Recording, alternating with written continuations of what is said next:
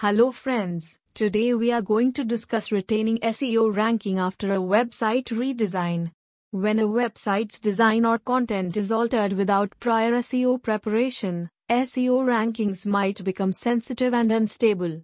There is a significant chance that the website may lose its organic traffic, search engine rankings, and sales during a website overhaul or rebuilding, and this could possibly be the worst phase for a website owner. While there are many articles and discussions online on how to improve a website's position on the search engine results pages, SERP, relatively few specifically address how to keep those ranks even after a website makeover.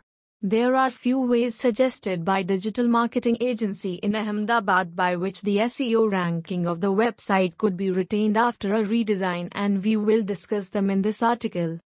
1. Save the data before the redesign. 2. Avoid making changes when the site is live. 3. Make sure to use 301 redirects. 4. Don't forget to check for broken links. 5.